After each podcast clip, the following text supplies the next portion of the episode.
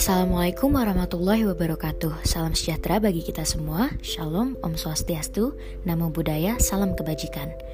Perkenalkan, nama saya Bunga Kalisa Putri.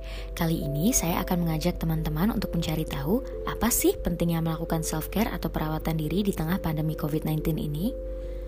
Saya pribadi sempat mengalami stres selama melakukan karantina mandiri di rumah. Setelah saya sadari, hal ini dapat disebabkan oleh banyak hal.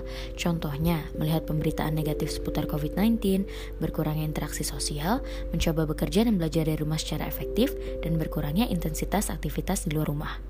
Seperti dilansir dari CNN Indonesia, menurut dokter spesialis kesehatan jiwa psikiater Novarianti Yusuf, hal-hal tersebut dapat menyebabkan kita merasa cemas, stres, dan depresi. Ini disebabkan oleh behavioral and mental disengagement yang berarti kondisi di mana seseorang kurang berusaha dalam menghadapi tekanan atau mencoba untuk melarikan diri dari masalah dengan cara melamun, tidur, atau menghayal. Apa yang bisa kita lakukan?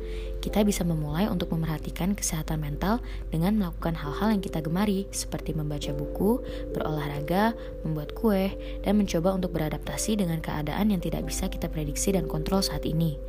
Apabila memang harus bekerja dan belajar, sesekali beristirahatlah agar terhindar dari rasa lelah yang berlebihan. Apabila memungkinkan, berkomunikasilah secara virtual dengan teman-teman untuk menghilangkan rasa rindu.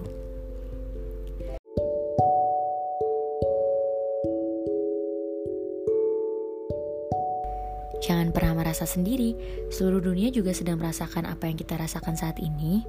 Jangan juga merasa bahwa kalian berlebihan, karena perasaan dan pendapat kalian sangat amat penting serta valid.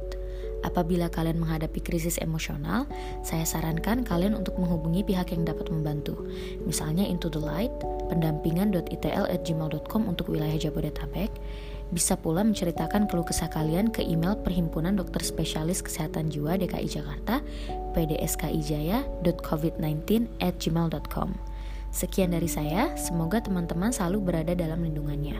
Tetap jaga kesehatan fisik juga ya. Saya percaya bahwa semua ini akan berakhir.